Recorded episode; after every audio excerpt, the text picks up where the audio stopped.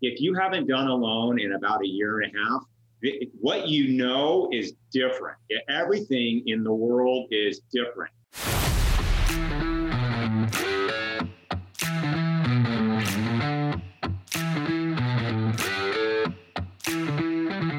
Welcome to Financial Sobriety. You might think this is a podcast about money, traditional money. Oh, but you'd be wrong if that's what you were thinking. This is a completely different conversation. This is a conversation that's going to completely challenge everything you think you know about money and life. You know, there are three relationships that can get pretty complicated that relationship we have with money, that relationship we have with people, and that oh so tricky relationship we have with ourselves. And let me tell you, those three relationships, they're pretty tied together closely. And when one of those relationships falls out of whack, it might have an effect on the others. Now, if you're like most people I've met and you struggle a little bit in one of those relationships, then you are absolutely in the right place. My name's Matthew Grishman. I'm the co owner of Gebhardt Group. We're a private wealth management firm headquartered right here in Northern California. I'm joined by my business partner, Jim Gebhardt, who got this whole party started when he opened the doors of our firm back in May of 2005. Now, Jim and I are on a pretty big mission here. We created this podcast because we want to have some impact. We're here to help 1 million families become more intentional with their money and with the relationship they have with the person looking back at them in the mirror. Episode 31, Finance February. Finance February. What a great time we had with John last episode. That was awesome. I've made so many mistakes buying cars over the years. He really opened my eyes up to just things to consider I never would have considered before. That was awesome having him here. It it is, and guys like that are just a huge resource, right? Because it's just this black box. Buying a car is like a total mystery. A or leasing, leasing a, car. a, car. buying a car, financing a car, used car, news car, new car. Uh, it's just it's just so mysterious and uncomfortable and I just I appreciated how he had a very plain, simple approach to it. Now we're going to shift this episode in Finance February, so it's not Love Month, but we're going to shift into what is for most people they're the largest financial transaction of their life. Well, what I was going to say is, you know, what transaction is actually bigger, even bigger than buying a car? Having a kid. Yeah, that's a pretty big transaction, but I don't oh. think we're going to cover that in February. It's love month though, isn't it? Or, no, it's finance month. I see. Got it. Finance February. So what's that purchase that's even bigger than purchasing a car? Probably the largest. The golf, my golf cart. Uh, that could be third on the list, but the largest purchase most people will ever make in their lives. This is when you got to cue the music. Hey, Bob, what did they win? Purchasing a new home, house. a house, a new home. Holy cow! One of my favorite stories ever is the story you tell about what it was like in 2008 to own two homes at the same time. And I know it was an uncomfortable time for you, and I'm sorry to take pleasure out of such an uncomfortable time for you, brother. But I take some pleasure out at know, knowing where you are now and what was learned from that time. Tell me again, please, pretty please. Tell the story again. Well, we got to rewind the tape a little bit, right? So, you know, newlywed couple, we buy our first house, we stretch, stretch, stretch. My oldest brother, who are you talking uh, about? Scott. Who are you talking about? You and Beth? Beth and I, yes. Oh, okay.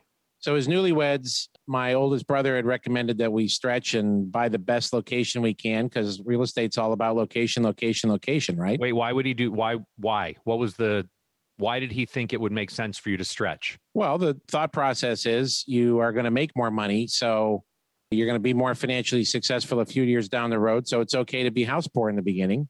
He, was he saying that because he thought you were going to make more money, or was he saying that more as a as a motivator to get you to make more money?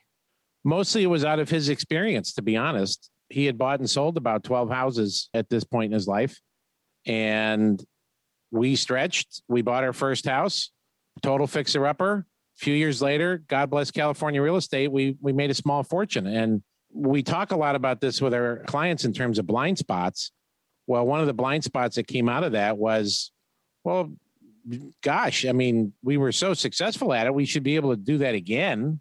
So that's what we attempted. We bought another fixer upper at a higher price point, and it While was a still on the existing fixer upper No, no, just slow the roll. I'll get there. I'll, I'll get there. And this fixer upper, we were going to tear it down and build a whole new house. Whole new house. Went through with the architects, went through with the city, all the stuff, right?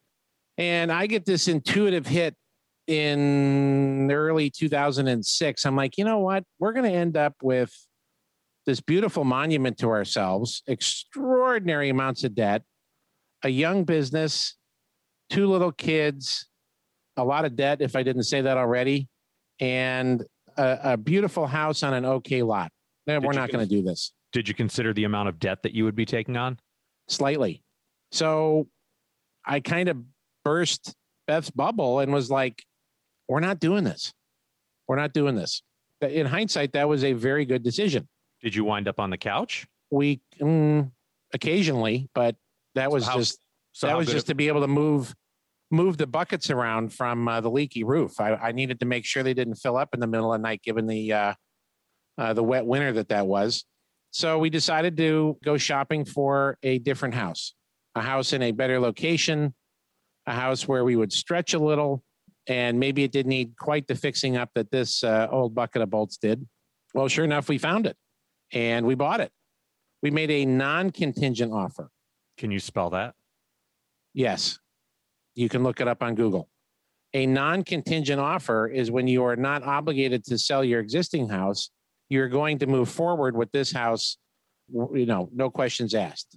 So the purchase of the new house was not contingent upon the sale of your existing house. Correct. Aha. Now I get it. Devil's in the details, right? Yeah, absolutely. So now, because I am supremely confident we are going to sell the old one. TikTok on the clock. It's July of 2007. And we close on the new house. And now we are, you know, going Mach 5 with our hair on fire on selling the old house. Only something, I don't know what what started to happen in August of 2007. Jeez, August I don't 2007. I don't know. The bond market froze up, completely froze up, and it started the snowball. And the snowball was the avalanche, and the It pretty avalanche, chilly. the avalanche is what turned into the uh, the great financial crisis of 2008. So we found ourselves going in and out of contract five times on selling. the house. five times on, On the selling sale. the house. Generally, a real estate professional would tell you one contract is enough. But we had five different people that we were either in or out of contract with for various reasons. And we owned two houses with big mortgages for 51 weeks. Ouch. That left that left a mark. That left a lot more than a mark. That left a lot of scar tissue. And fast forward, we finally do sell the old house. And within a year of buying the new house, it dropped, oh, I don't know, 20, 25% market value. And it was stressful. I mean, I can I cannot in my lifetime think of a more stressful time given the fact that we had mountains of debt any cash reserves we had were long gone. My business was going in a 45 degree angle into the ground as a result of the financial crisis starting on September 14th, 2008, with Lehman Brothers, AIG, and Merrill Lynch all going BK. Oh, and oh, right. Sure. Don't forget this, kids. We had another baby four days later. We had Mr. Grant Gebhardt on September 18th. So at no time in my life, past, present, and hopefully, God bless future, did I ever have more stress with kind of a sense of hopelessness around? I, I have no way of knowing how to get out of this other than to put my head down and go to work. well, thank God you did. And like you said, here we are over a decade later. And that's a, you know, that was a, a, a very formative experience for me because it has shaped so much of the conversation that we have with clients around debt and houses and contingent versus non-contingent, particularly for those folks that don't have a lot of experience at this stuff. Well, it's, it's And- happening again. It's happening again.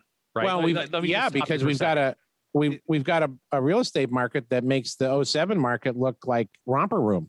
Well, it, it's happening again. I mean, we just talking with a client of ours, a friend of ours who lives up in Truckee, up in Alpine Meadows. The number of people that are flocking from the Bay Area because of this stay at home environment. Now I don't need to show up to work every day. I can do it virtually. People are scooping up houses again in locations like where I live, people where you live are, are purchasing up. And we're starting to see a lot of people with this idea of owning two homes at the same time. How would your decision have been different back then if you understood contingent versus non-contingent. If if hindsight were your guide if you had somebody else who had experienced this before you that you trusted share their experience with you would that have possibly changed the decision you and beth made to do this non-contingent offer and carry two mortgages? Undoubtedly. Sell sell the house that i've got now. Whatever cash comes from that i'm able to use for the next one.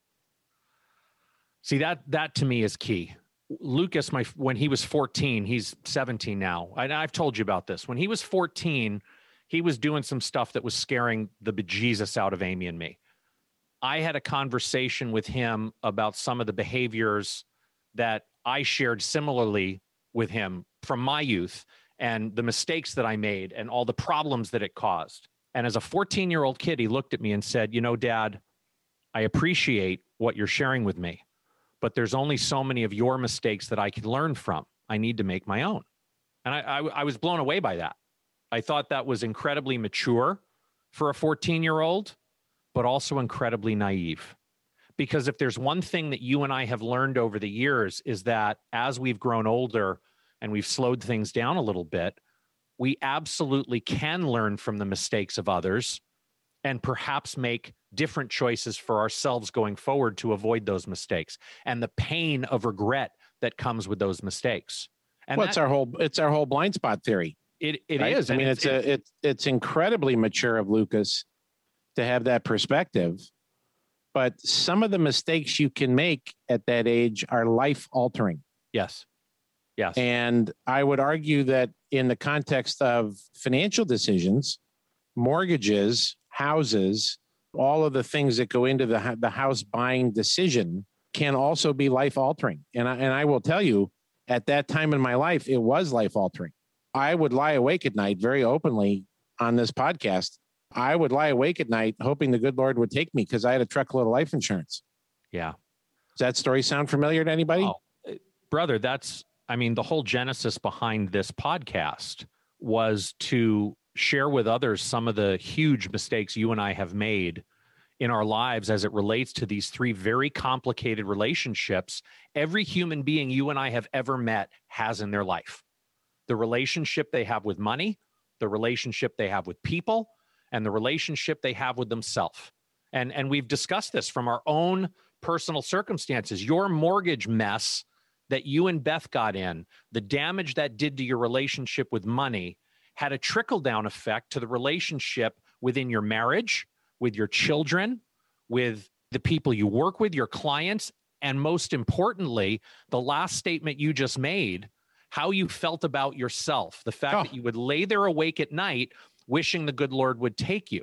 That's why we created this podcast to help other people see these blind spots and potentially avoid making some of these very, very painful mistakes let, let alone let alone the embarrassment of being a financial advisor. Right right. We don't know anything about that. So yeah. So we too are human. We too have made plenty of mistakes. We've lived to tell about it. And now i go to bed at night thanking the good lord for not taking me. Well fortunately you and i have learned how to surround ourselves with some pretty incredible people. I'm incredibly grateful for the day i met you and all of the snowball effect that's happened since then, all the people that I've met since then. And one of the people that I've met since then is somebody who helped me with some of my own nightmares of mortgage mayhem. And his name's Brad Langle. He's our guest today in studio. Brad is absolutely one of the best in the world in the mortgage business. I met Brad when I was making some terrible decisions. I was coming out of a bad mortgage trans- transaction that I had done up in the Pacific Northwest, moving here and looking to do it the right way. And Brad was that guy that really helped me understand the different types of mortgages that exist, the different ways that I can borrow other people's money or OPM, as we like to call it, to be able to buy an appropriate house for my family, not overspend, not make bad decisions, and feel really good about the transaction. Brad is an absolute pro in the mortgage industry.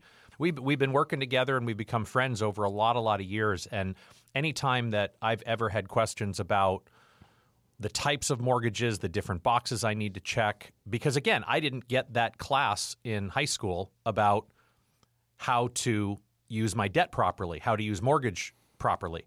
So, Brad, my friend, thank you for being here today with us. Absolutely. Jim, you and I have heard each other's names over the years. Nice to finally put a face to the name. So it's great to, to see you guys both. Absolutely. Thanks for being on the show today. The whole concept of, you know, we, we talk a lot about in our private practice and on the podcast the value of relationship. And we, you know, we joke about, you know, the classes that we took in high school or college on personal finance. It comes to something like a mortgage, which is one of the biggest financial decisions you're ever going to make in your life and that's a very overwhelming, scary transaction that is full of jargon. We love the fact that you're on the show today because we, we want to start giving our listeners a bit of a base and a bit of an understanding on the mortgage process. And, and sure, you go through it a couple times in your life, or you go through a couple refis, and you can pretend like you slept at a Holiday Inn Express last night, and know what the hell you're talking about. uh, but what you do is is extraordinarily complex. And there's actually a lot of thought and consideration. What we talk about on the show all the time is be intentional with your money, right? And the mortgage concept, the mortgage strategy is something that we really emphasize with our clients in terms of being intentional. Just don't fall out of the bed and do the 30 year fixed mortgage because your dad drove an Oldsmobile. So I'm, I'm curious when you're working with clients right. to kind of kick off the conversation, how do you how do you encourage them to be thoughtful or intentional with with the process and ultimately the product that you're going to recommend for them? You know, that's that's really a great question, and it's something that I think that not a lot of people in my industry start off with that conversation. Just before we got on here, I was talking to a client who was working with a broker in the Bay Area as a first time home buyer, and nothing was explained from credit scores or why information is needed. It was just how quickly can I get a rate out and get you out there shopping. And I think that really does a disservice to clients because they don't understand the process. Usually, when you don't understand something, you're fearful of it. Maybe you have some pushback. And if you can just open it up and give some information to a borrower, they will start to understand why their situation is a little bit different. Lending has really transformed itself since I started in 2003, where, you know, back in 05, you could breathe on a mirror and they would give you a loan. It's completely full swing the other way now, where it's like, you know, going to get an IRS audit sometimes. People are complex, the rules are very complex. And what's happened is from an underwriting standpoint, they have taken common sense out of the equation. Underwriters can only go off of what's given to them. And most people don't, there's an infinite number of ways to earn income. People's finances tend not to be uh, lined up, really organized. And so uh, the complexity, the frustrations come where how can I take what, you know, you are doing as an individual and package it in a way that is acceptable for an underwriter. Because remember, ultimately, this all goes down to that Fannie Mae or Freddie Mac, right? The big packagers of mortgages are going to sell this as a bond. And so our individual finances have to meet the guidelines on the perspectives of what that bond looks like. So that's where we're where we're trying to help people understand that's a big leap without an explanation. So can I I'm, I'm just going to slow this whole thing down for a second. So can I just summarize the essence of what you just shared with us, Brad, and thank you for that, is that the probably the first bit of wisdom that you can impart on on both Jim and me, because I'm I'm sitting here as as a participant today, really looking to learn even more about the mortgage business. I'm I'm just I'm the eternal student. I'm sitting here wondering whether or not I should consider refinancing my mortgage right now. What it sounds like to me, and this is something I'm so grateful to you for, is that wisdom piece number one and, and correct me if I'm wrong, learning about a mortgage is not necessarily a transaction, it's a relationship. Meaning that somebody who's going into this shouldn't just be looking for information, but they should be looking to develop a relationship with an advisor who could not only spit out a whole bunch of facts and figures about mortgages, assuming that I'm going to understand everything you're saying to me, but someone who could actually analyze the needs of the human being, get to know the human being, and help steer them in the direction of what might be the most appropriate solution. Yeah, but come on. We, we live in a world today where we're supposed to be able to do everything ourselves, Of course. right? There's YouTube. So why can't I go on YouTube and watch a video on how to do a refi Well, you, and what mortgage product is right for me? you can, but you and I tend to march to the beat of a different drum. Absolutely. And where I'm having fun with this is in the concept of don't treat it, ladies and gentlemen, as a transaction. Treat it as a relationship. There's so much complexity to this. What Brad was just describing in terms of the underwriting process, I've I've heard from different folks that it's now like 120 days to go through a, a, a potentially a refi. Brad, It, it, it can, it, it really can, depending on the, the person. so it's not the commodity that it used to be, right? When you and I first started in the wealth management business, a lot of people were, you know, told that they can do this themselves. You don't need a financial professional. I was told that for many years with mortgages and refis and things like that is that you don't need a mortgage professional. And yes, to your point, I think the the big takeaway for listeners is develop a relationship with somebody that does this for a living. Brad, you're in this 7 Yeah. days a week, 365 for 17 years. I mean, 17, 18 years. Those are the kind of people I want to surround myself with. And if you don't have somebody like Brad on your team, you you want somebody like Brad on your team because this stuff is complicated. It is, and you know, we we as a mortgage industry, as mortgage brokers, we've been commoditized. There are now places where you know you can push a button and it's done, and I think that's so misleading to the borrower and what the process is really going to be like. Really, for two functions. One is there's a lot to it. I mean, number two, like you, uh, going back to what you had said, Jim, is that a 30 year fixed rate loan, the lowest rate is not necessarily the best loan for uh, everybody. There's so many different other considerations that go into it. And so when you people buy mattresses on a monthly payment, they don't find, you know, and they end up financing a mattress. And, and when you commoditize the mortgage industry, uh, you kind of, uh, most people are aligned to think that what they should be asking about is the rate, the rate, the rate. And I can give you a dozen, dozens of scenarios where the lowest rate doesn't make the, met- the most sense. There's, you know, several layers of questions about how long you're going to be in the house. What do you want your payment to look like? You know, a- a thousand things that would determine what the right financing vehicle is for an individual borrower. And so, like, going back to what you're saying, it's just to say, oh, well, I'll just do a quick little 30 year fixed rate loan. If you're a self employed borrower right now and you own a coffee shop, do you know how hard your loan is going to be in the middle of COVID where you have to prove your income in a year where you are shut down for six months? That is not something that I would leave my potential home purchase for my family to deal with in a new home to someone who's just picking up the phone and giving me the lowest 30 year fixed rate loan. That's not the biggest question that you have to deal with. I mean, it's important, but boy, to get to that point, there's a lot of steps to go through. Wow. That- Brad, Brad, you're reminding me of one of my favorite phrases, and that is in the absence of value, price is the only consideration. And I think in in your expertise, you could substitute the word price for rate, Yeah.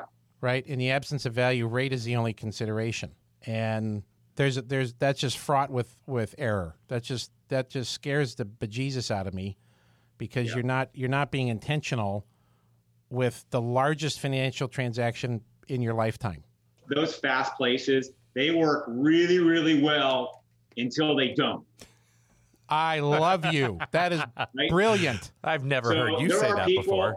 Right? They do, you know, some of these big, they, they slam it through. For a lot of people, they have really great experiences.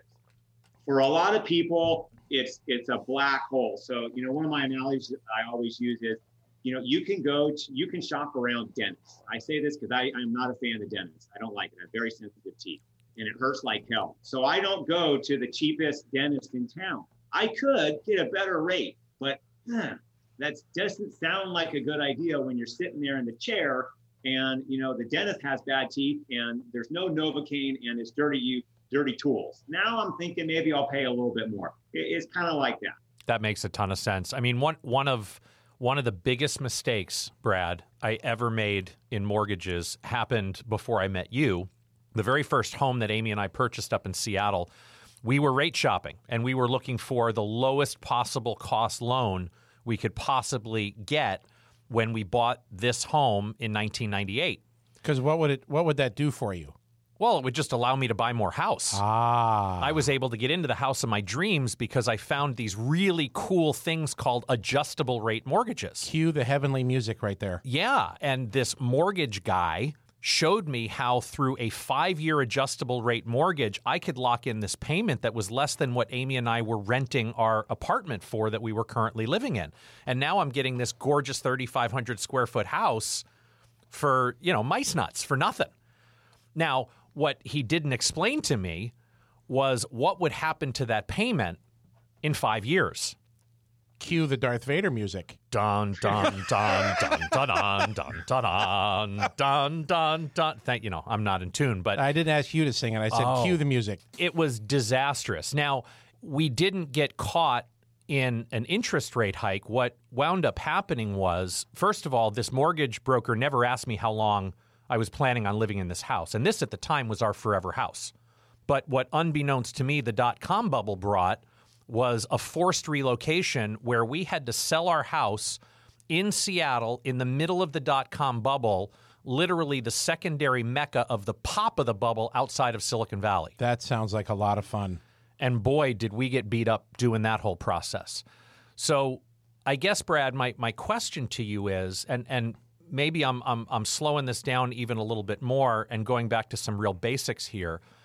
Let's just talk about some of these very basic types of mortgages because I, I don't want my story and my bad experience to necessarily darken or dampen a potentially useful tool for a potential home buyer. So my, my story doesn't necessarily insinuate that an ARM or an adjustable rate mortgage is a bad product, No, no different Per- than a baseball bat is either you know good or bad, good or bad on depending on how it's used. how it's used. Yeah. Right.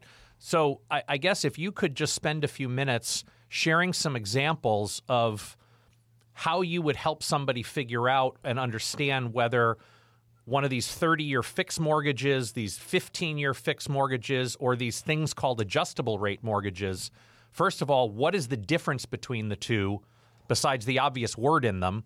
And then what would cause you to suggest one over the other? all of those are just titles to a financing vehicle. It's it, it the, the idea of a 30-year fixed rate loan is it's just that's how long it's going to ultimately take the loan to be paid off, right? But statistically, people buy, sell, or refinance every four to seven years. Wow. So I always try to get people just like call it something else, but don't worry about interest that is probably not going to be paid in year 28. It's just not. It's statistically, it's unlikely to happen.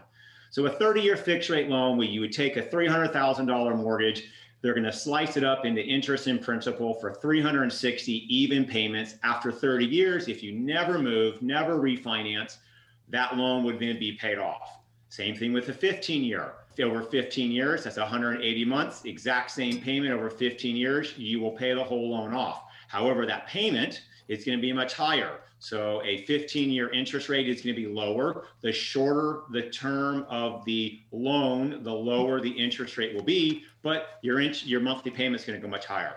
An ARM is stands for an adjustable rate mortgage. A, it is there is there, there really no such thing as a variable mortgage. It's called an ARM, an adjustable rate mortgage.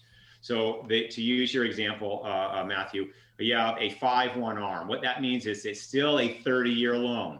The first five years of the loan, that's the five function, are a fixed interest rate. So The my rate can't change those first five can't years. change for the first five years. After that five years, it will adjust once a month based on some economic indicators, which you have zero control over. You haven't met That's us. You haven't met us, have you? What's that? You haven't met. You haven't met me.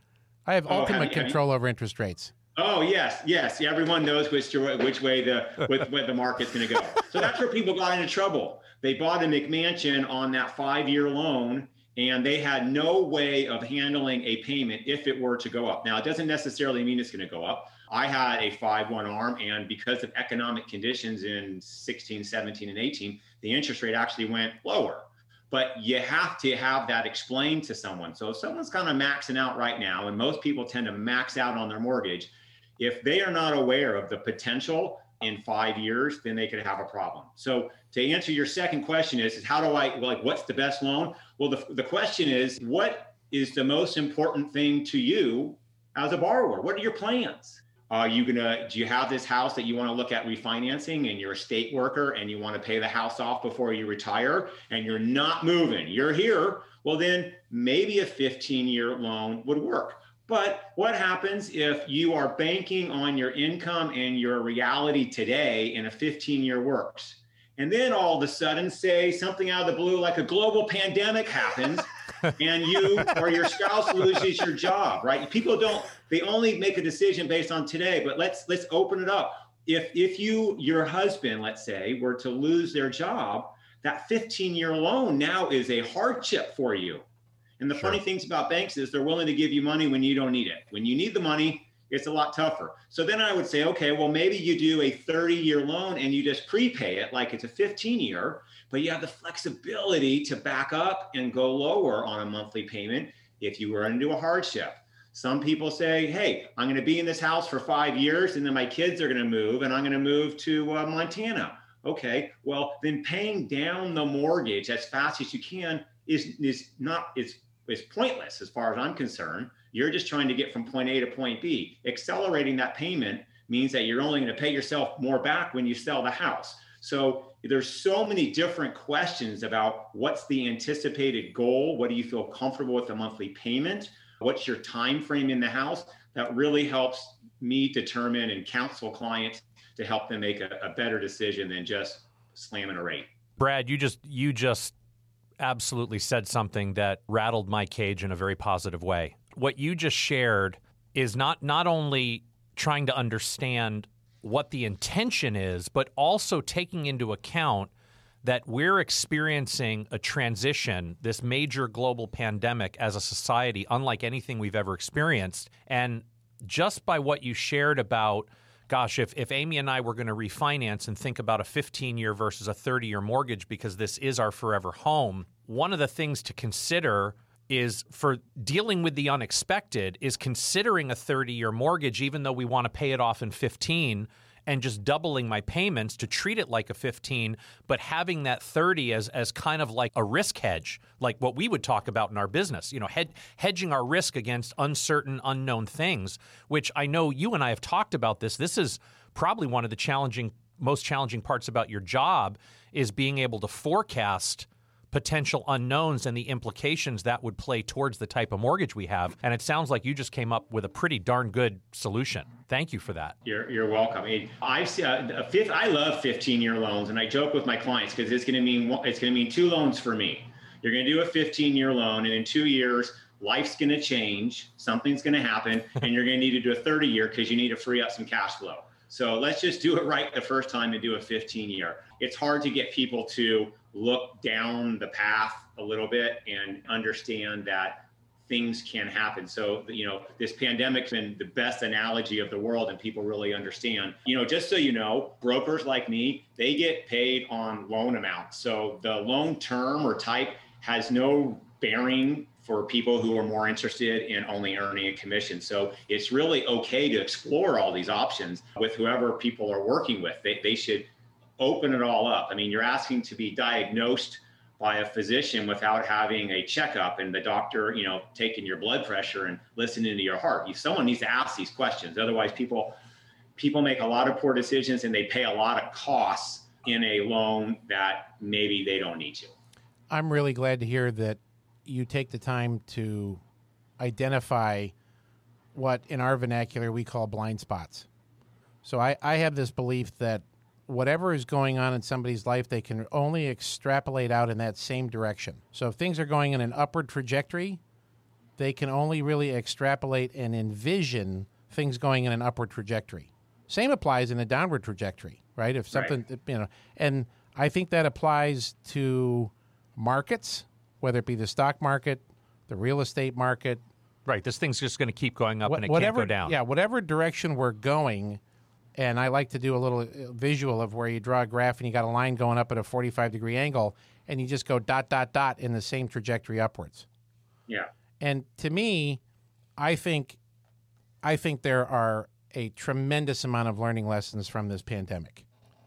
Your profession, our profession, all kinds of professions. It, I mean, it's just this is a reset in so many different ways, not just in terms of life and how we live it, but just from an educational perspective on on how to be prepared for different things happening in life.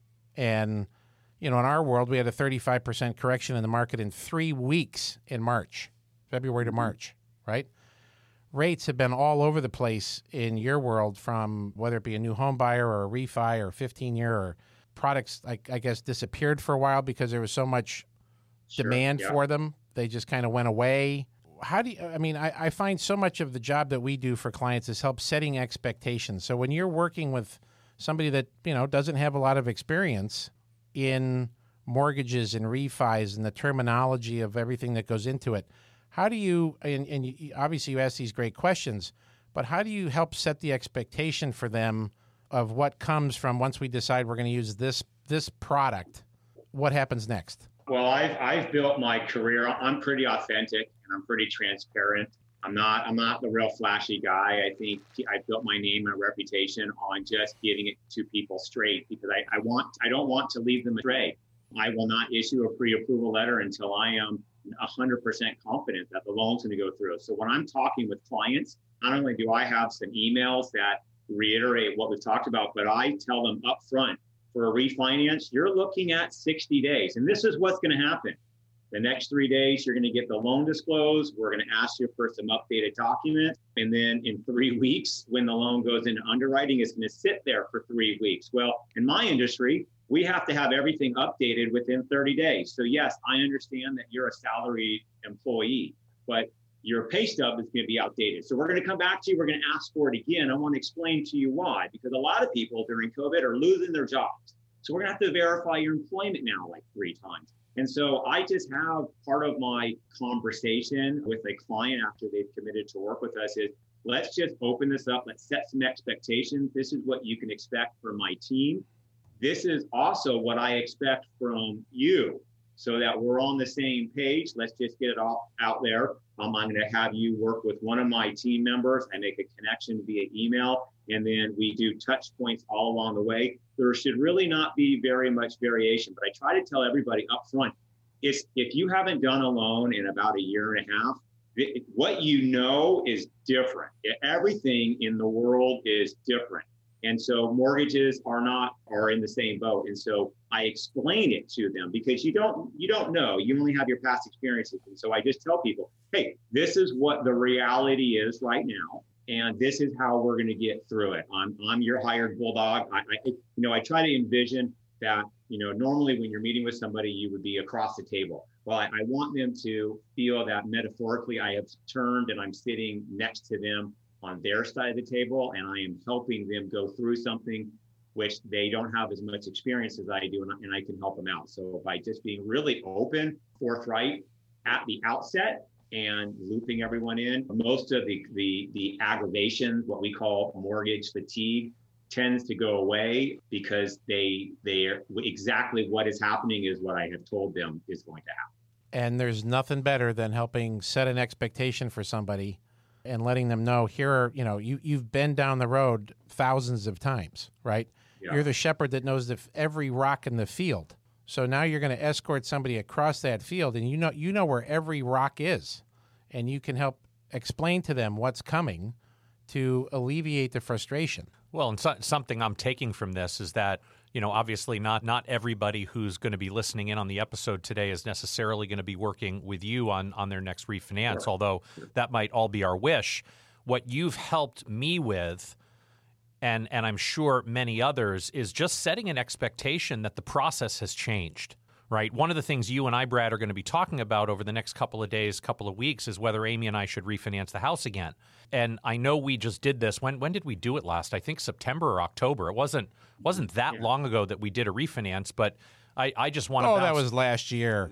It was. It feels like years ago, right? It was. It feels like 20, 2012, but it was just maybe six months ago. You've helped me set the expectation that every time we go through this process, the process is completely changed. I think last time we did it, I expressed some frustration to you about the number of times your team had to come back to me for information. No, you and- didn't. You didn't express it to him. You expressed it to me. Oh, I expressed it to you.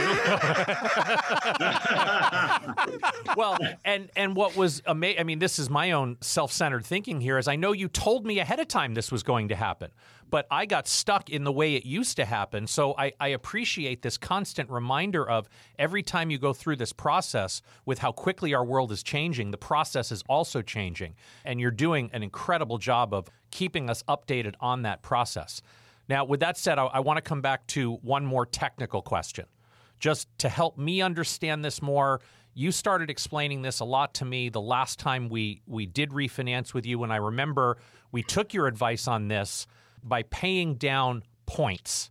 You, you talked about this idea of being able to lower the current rate we had by doing something called buying points. Now, I didn't fully understand what that meant. Thankfully, I trust you and you led us down the right path. Could you please explain this to me like I'm a fifth grader? What does that Sure. mean to buy down my rate with these things called points? It's a great question, and it's something that a lot of people struggle with because, again, remember, people are so brainwashed on looking at what the rate is. That's all they know. So, but that's not the only question. You guys are experts in the financial industry, and what it comes down to is not necessarily the rate, but what's the cost associated with it, and how does that relate to what your time frame is for your goals of the house. So let me give you a, a very, very basic example and an analogy that will make it all fit right. So let's say you have a $300,000 loan and your interest rate is just, I- I'm giving you generic numbers, 3%. Uh, If you were to pay one point or 1% of the loan, that would be $3,000. 1% cost of the loan, and that's going to be different for everybody because their loan amounts are different, typically equates to about a quarter of a percent reduction in the interest rate. So easy math here, right? $3,000. Let's say the, the change in the interest rate is $50. On a $300,000 loan, you go from 3% to 2.75%. That would be $50, uh, or sorry, it's going to equate to a $50 change or reduction in your monthly payment. Okay, so, So the rate really the- so so if I if I paid down one point for three thousand dollars, what you're telling me is that's going to reduce my rate by about a quarter of a percent, and and in doing so, that's going to save me fifty bucks a month in my mortgage payment. Exactly. Okay. So Okay, keep go going. With that assumption. Keep going. Okay, so, good. Well, what's the cost? Three thousand dollars divided by fifty dollars a month savings is sixty months. So that's five years. So how long are you going to be in the house? If you're going to be in the house for 15 years, then it pencils out. That $50 would save more money over the life of the loan. If you're not really sure and you think maybe, I don't know what's going to happen, probably four to five years, or you know you're going to move, then why in the world would you pay the upfront cost? You're never going to reap the benefits from it. So it doesn't make sense. Or if you only have a certain pot of money to use for a down payment and you want to fix up the house a little bit, new carpet, new locks, new paint, well, if you use the $3,000 for buying down the interest rate, where are you going to pull the money to fix up the house? God forbid, don't put it on a credit card. That's Right. like 25%. Right. And it's not tax deductible. And, and then the other question is Does $50 really even make a difference? Do you know where $50 is? That's two pints and a basket of fries, right? Right. It's so does it make sense? So that's that's the the the the steps we go financially to see whether it makes sense. I will tell you, I don't know if this is statistic is correct, right? 50% of statistics are wrong anyways, uh, statistically speaking. I thought it was eighty three percent of statistics Is are it completely 83%? BS. I don't know. That's what we were saying in the, before you showed up. Jim was telling me that eighty seven percent of statistics are made up. I always thought it was eighty three percent, Right. and now we know that fifty percent of statistics are just wrong. We should So- run for office. We should. This is Right. good. This is good. Right. Sorry to interrupt. Keep going. Yeah. So does it really make a difference? The analogy that I use is it's like buying a car. So if you have a, let's say I have a Toyota Highlander right now, and it's one that we got used, but it's it's got all the bells and whistles. Now I could have bought a less expensive car and paid less for it. It's the same car, four wheels, Toyota, you know, body, engines exactly the same, but my car costs a little bit more because it's perceived to be a little bit nicer. So if you go from 3% and there's a cost to get to a lower rate, it's just a nicer car. You're just making the choice to buy a little bit of a lower interest rate, which is kind of like buying a nicer car. Uh, what I was going to say about the statistics is most of the time, I would say at least 50, 60% of the time that I go through this analysis, the client starts off with wanting the lowest rate and chooses not to buy down the points because financially it just doesn't always make sense. Gotcha. Um, but that's for the client to decide. It's not for the loan officer to decide. Give the client the information and let them make the, uh, the empower them to make the decision that's best for them. It's not for me to just presume that they want the lowest rate and end up charging them two points. You know how pissed off the clients are when they don't look at the paperwork until the very end and they want to know why they're coming out of pocket with an extra 12 grand. It's not a good that's not a good way to It's not a happy that's not a happy business. transaction. Those are not no. surprises I enjoy. No. For sure. No. So I've, I've got I've got one more question for you. you. You've been incredibly generous with your time today and, and, and sharing your expertise. And this this may or may not be a comfortable question for you to answer. So I'm I'm going to take a stab Ooh. at it. Ready? I like these. I've known you and your wife Tristan for a very very long time. I'm curious to know the biggest mortgage mistake or any credit mistake you and Tristan made. Mm-hmm and how that impacted you guys. I'm just I'm just curious. I mean, I because I know I'm I'm a guy in the money business who's had a train wreck of a relationship with money, and I've been very open about it. I've shared that with my audience, and I, I'm always curious to hear how a pro gets to be as good as they are at their craft. Generally, it's because they've screwed up along the way. They've stepped in a couple piles of poo, and they've learned from it. What's the biggest mistake you guys ever made when it comes to debt? Uh, with, as it relates to mortgages? Mortgages or any debt. The juiciest story we can come up with. Well, the juiciest one is that I let greed get in the way of proper decision making, and I was sold a an insurance policy for it was uh, what was it called premium financing, where basically it, it was a nightmare. It almost bankrupted me, and I did it because I was told I could have ten million dollars in the bank after ten years and I didn't listen to the canaries in the coal mine. And it took me six months of my wife and I going back to all of our experience as being attorneys to essentially fight the insurance company and a outside private bank to not basically charge or, or, stick make us stick with the policy and then charge us a half a million dollars in a prepayment penalty that was the most substantial mistake I, I did in that. In mortgages, I let a house in Arizona, a rental house, go to foreclosure.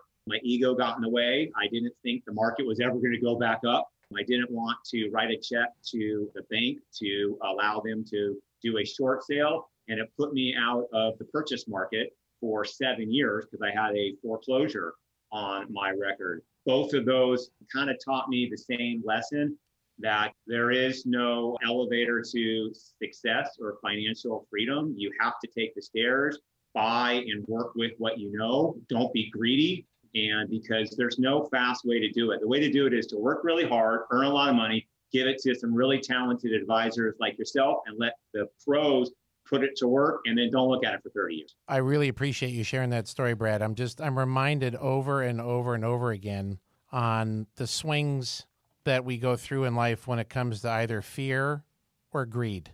And that where we're in right now, there's obviously a tremendous amount of fear given all the pandemic. But when it comes to residential real estate and when it comes to the stock market, yeah, it's both. Greed, well, I really feel as though greed's kind of taken over. Yeah. And I was having a conversation with a client on the way up here to the studio today on a stock that's gone 10x in a week. And I just I had Gordon Gekko in my mind with the whole greed is good. Is good. and the way he says those words are just some of my favorite lines ever, good. right? It's just greed is good.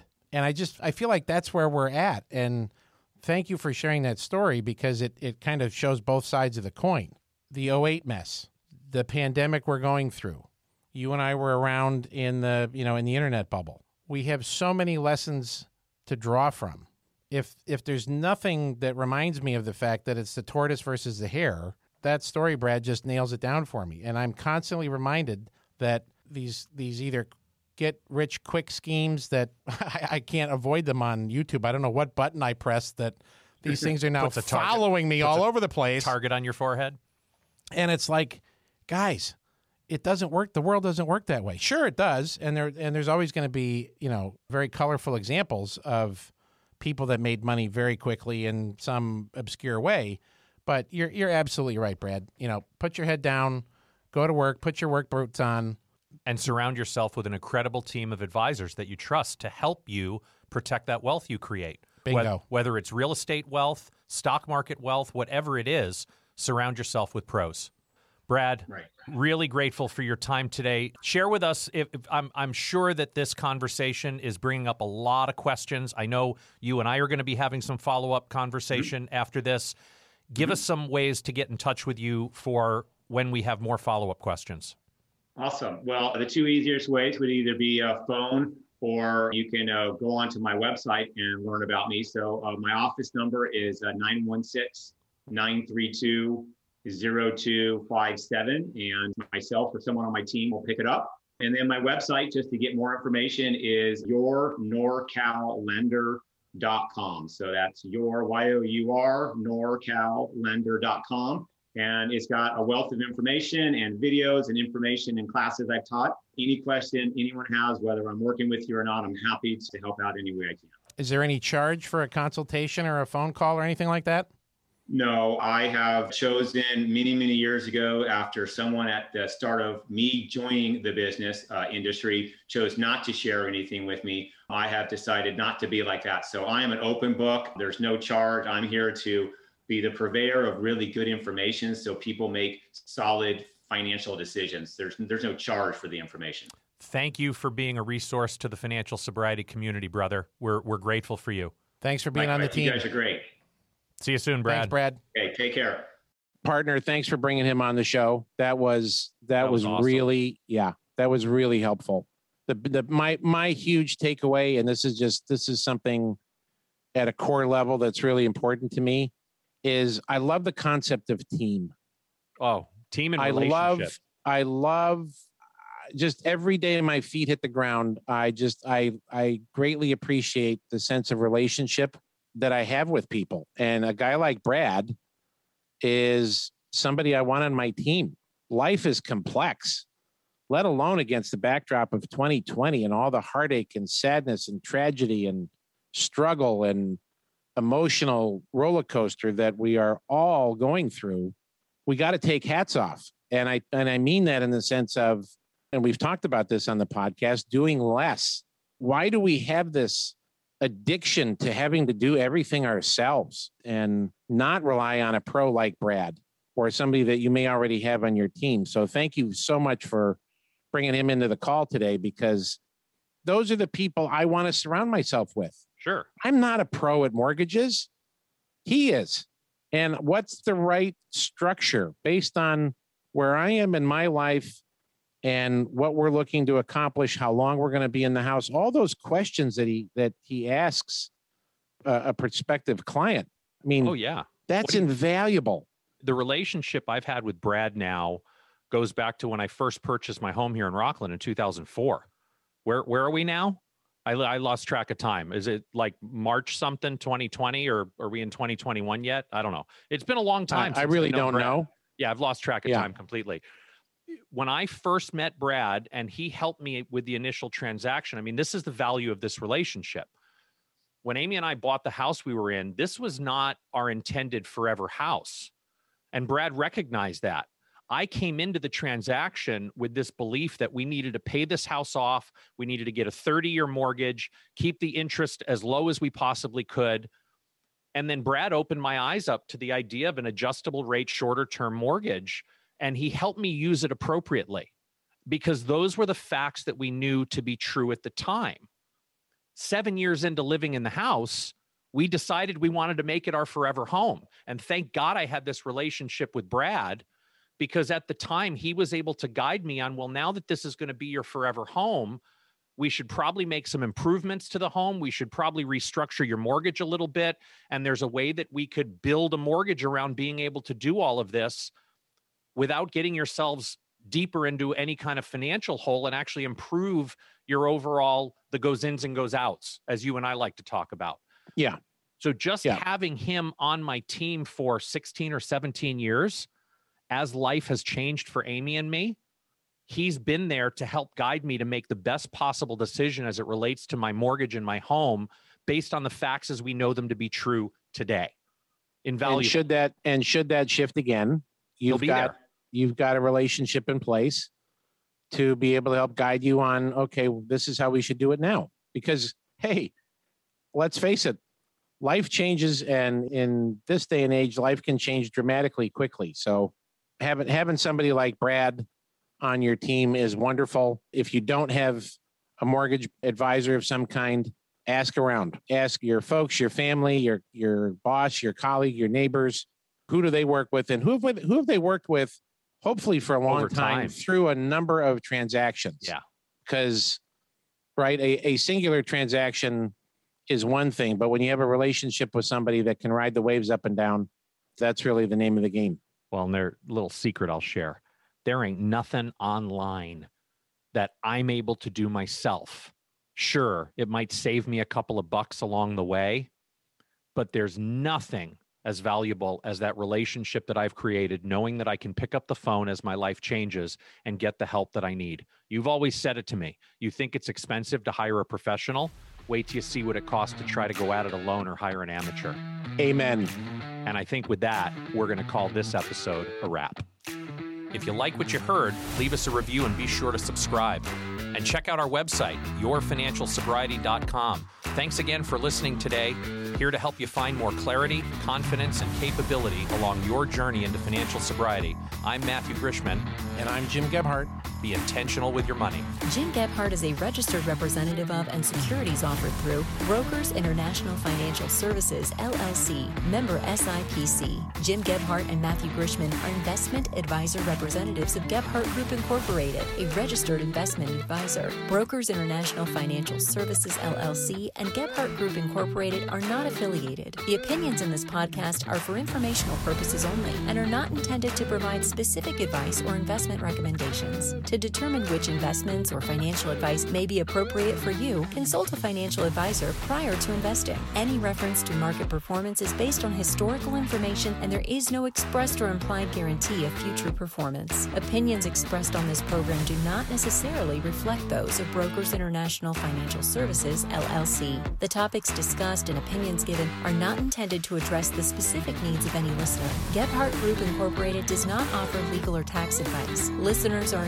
to discuss their financial needs with the appropriate professional regarding your individual circumstance.